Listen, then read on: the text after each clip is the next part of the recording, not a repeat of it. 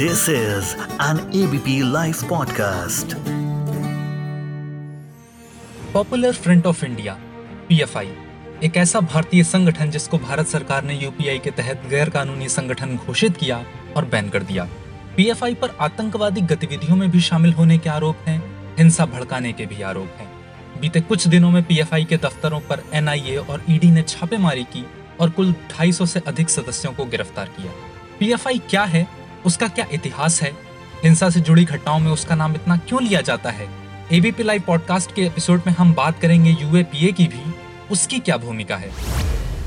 नमस्कार साथियों, मेरा नाम है मंगलम भारत और आप सुन रहे हैं एफ़ यानी कि फॉर योर इन्फॉर्मेशन गृह मंत्रालय की ओर से 28 सितंबर 2022 बुधवार को एक नोटिस जारी किया, जिसमें हवाला दिया गया Unlawful Activities Prevention Act 1967 UAPA का और इसके तहत पीएफआई और उससे जुड़े आठ संगठनों को अगले पाँच सालों के लिए अवैध घोषित कर दिया गया। नोटिस में लिखा था कि इनकी ज़मीन को सील कर दिया जाए और बिना डीएम की परमिशन के कोई भी गतिविधि न हो। उत्तर प्रदेश, महाराष्ट्र और कर्नाटक की सरकारें पहले से ही इस संगठन को बैन करने की मांग उठाती आई हैं। ये बैन तब लगाया गया है जब बीते 22 सितंबर को एनआईए और ईडी ने पीएफआई के दफ्तरों पर छापेमारी की और उसके 109 लोगों को गिरफ़्तार किया। 27 सितंबर 2022 को फिर से 200 से अधिक लोगों को गिरफ़्तार किया गया। गृह मंत्रालय ने कहा है कि पीएफआई और उससे जुड़े संगठन खुद को खुले में तो सामाजिक, आर्थिक, शैक्षणिक और राजनीतिक संगठन के रूप में काम करते हुए दिखाई देते हैं, लेकिन पीठ पीछे ये लोकतंत्र को खत्म करने के कामों में लिप्त हैं। समाज के एक वर्ग को कट्टरपंथी बनाने के एजेंडे पर काम कर रहे हैं और देश की संवैधानिक व्यवस्था को खत्म करने की कोशिश कर रहे हैं। पीएफआई खुद कर्नाटक के हिजाब मामले में बहुत एक्टिव रहा है। इसके बाद जब सिटीजनशिप अमेंडमेंट एक्ट की बात हुई या फिर हाथरस रेप का मामला था, उसमें भी माहौल बिगाड़ने में सक्रिय था। पीएफआई के सदस्य देश की एकता, अखंडता और संप्रभुता को नुकसान पहुँचा रहे हैं। पीएफआई पर इस तरह के बैन का आखिरकार मतलब क्या है? अब जैसा कि आप जानते हैं कि आतंकवाद को लेकर के यूएन में कई सारे रेजोल्यूशन पास किए गए हैं, और हमारे मोदी जी तो आतंकवादी गतिविधियों को निपटाने के पूरे मूड में रहते हैं। किसी संगठन पर बैन लगाने पर उसकी पूरी ज़मीन जब्त कर ली जाएगी। आतंकवादी संगठन घोषित करने और उसे बैन करने पर यह संगठन आर्थिक लेन देन नहीं कर पाएँगे। यूएपीए की धाराएँ इतनी सख्त हैं कि एक बार किसी पर लग जाए तो बच पाने की संभावनाएँ बहुत कम बचती हैं। इस समय देश में कुल बयालीस ऐसे संगठन हैं जिनको आतंकवादी गतिविधि में लिप्त होने के कारण इस लिस्ट में रखा गया है, जिसमें लिट्टे, Babbar Khalsa International, Indian Mujahideen, Communist Party of India, माओवादी, हिजबुल मुजाहिदीन, लश्कर तैयबा और आईएसआई जैसे संगठन आते हैं। अब बात कर लेते हैं यूएपीए की। जिसके अंतर्गत पीएफआई को बैन किया गया है। यूएपीए की धाराएँ किस प्रकार की हैं, उसकी क्या छवि है? यूएपीए पर हमेशा से आरोप लगते आ रहे हैं कि इस कानून का इस्तेमाल सरकारें अपने फ़ायदे के लिए करती हैं। वो संगठन जो सरकारों को नापसंद हैं, उनको खत्म करने के लिए या उनके काम में बाधा डालने के लिए इन कानूनों का इस्तेमाल किया जाता है। केंद्र सरकार द्वारा साझा किए गए आंकड़ों के अनुसार 2016 से 2020 की अवधि में इस अधिनियम के तहत पाँच मामले दर्ज किए गए जिसमें 24,134 लोगों को आरोपी बनाया गया।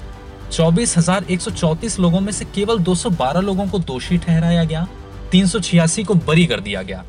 इसका मतलब सत्तानबे दशमलव प्रतिशत लोग मुकदमे की प्रतीक्षा में जेल में बंद हैं।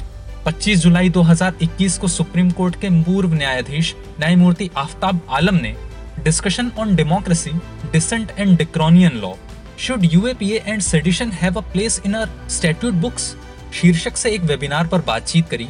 चर्चा में उन्होंने यूएपीए को एक कठोर कानून कहा और कहा कि यूएपीए ही था जिसने बिना मुकदमे के फादर स्टेन स्वामी को मृत्यु का कारण बना दिया। चर्चा में उन्होंने यूएपीए को एक कठोर कानून कहा और उन्होंने साथ ही साथ ये भी कहा कि यूएपीए ही वो कानून था जिसके कारण फादर स्टेन स्वामी की मृत्यु हो गई। स्टेन स्वामी एक कार्यकर्ता थे, जिन पर 2018 में भीमा कोरेगांव हिंसा में उनकी कथित भूमिका और भारतीय कम्युनिस्ट पार्टी माओवादी से संबंध रखने के लिए यूएपीए का आरोप लगाया गया और बाद में कोविड 19 के कारण जेल में उनकी मौत हो गई। आलम ने यह भी कहा कि यूएपी की वास्तविक सजा दो प्रतिशत है। उन्होंने यह भी कहा कि यह कानून उन स्थितियों को जन्म दे सकता है जहाँ मामला विफल हो सकता है, लेकिन आरोपी को आठ से बारह साल की कैद की सजा हो सकती है। उन्होंने यह भी कहा कि इस मामले में खड़े होने के लिए कोई पैर नहीं हो सकता है, लेकिन आरोपी को भुगतना पड़ता है। उन्होंने बताया कि ऐसे मामलों में प्रक्रिया ही सजा बन जाती है। तो जो यूएपीए के कानून है, वो खुद भी सवालों के घेरे में है। खैर, अब सवाल उठता है कि पीएफआई के पास क्या बचा है खुद को बचाने के लिए, क्योंकि सरकार ने तो अपनी कार्रवाई कर दी है। एक संस्था के तौर पर पीएफआई खुद या कोई ऐसा सदस्य जिसको पीएफआई के इस बैन से नुकसान झेलना पड़ रहा हो, केंद्र सरकार को एक एप्लीकेशन भेज सकता है। इसके बाद रिव्यू कमेटी बैठती है जिसे हाई कोर्ट के कोई पूर्व जज अध्यक्षता करते हैं। अगर कोर्ट को लगता है कि संस्था या व्यक्ति पर जो आरोप लगाए गए हैं वो पूरी तरह से बेबुनियाद हैं, तो रिव्यू कमेटी उस संस्था या व्यक्ति को इससे बरी कर सकती है। तो आपने सुना कि पीएफआई किस प्रकार का संगठन है उस पर किस तरह के आरोप लगाए गए हैं किस तरह से उसे बैन किया गया आने वाले वक्त में पीएफआई क्या क्या कर सकता है? फॉर योर इन्फॉर्मेशन के इस एपिसोड में इतना ही। इस ऑडियो को प्रोड्यूस किया है ललित ने। मैं हूँ मंगलम भारत सुनते रहें ABP Live podcast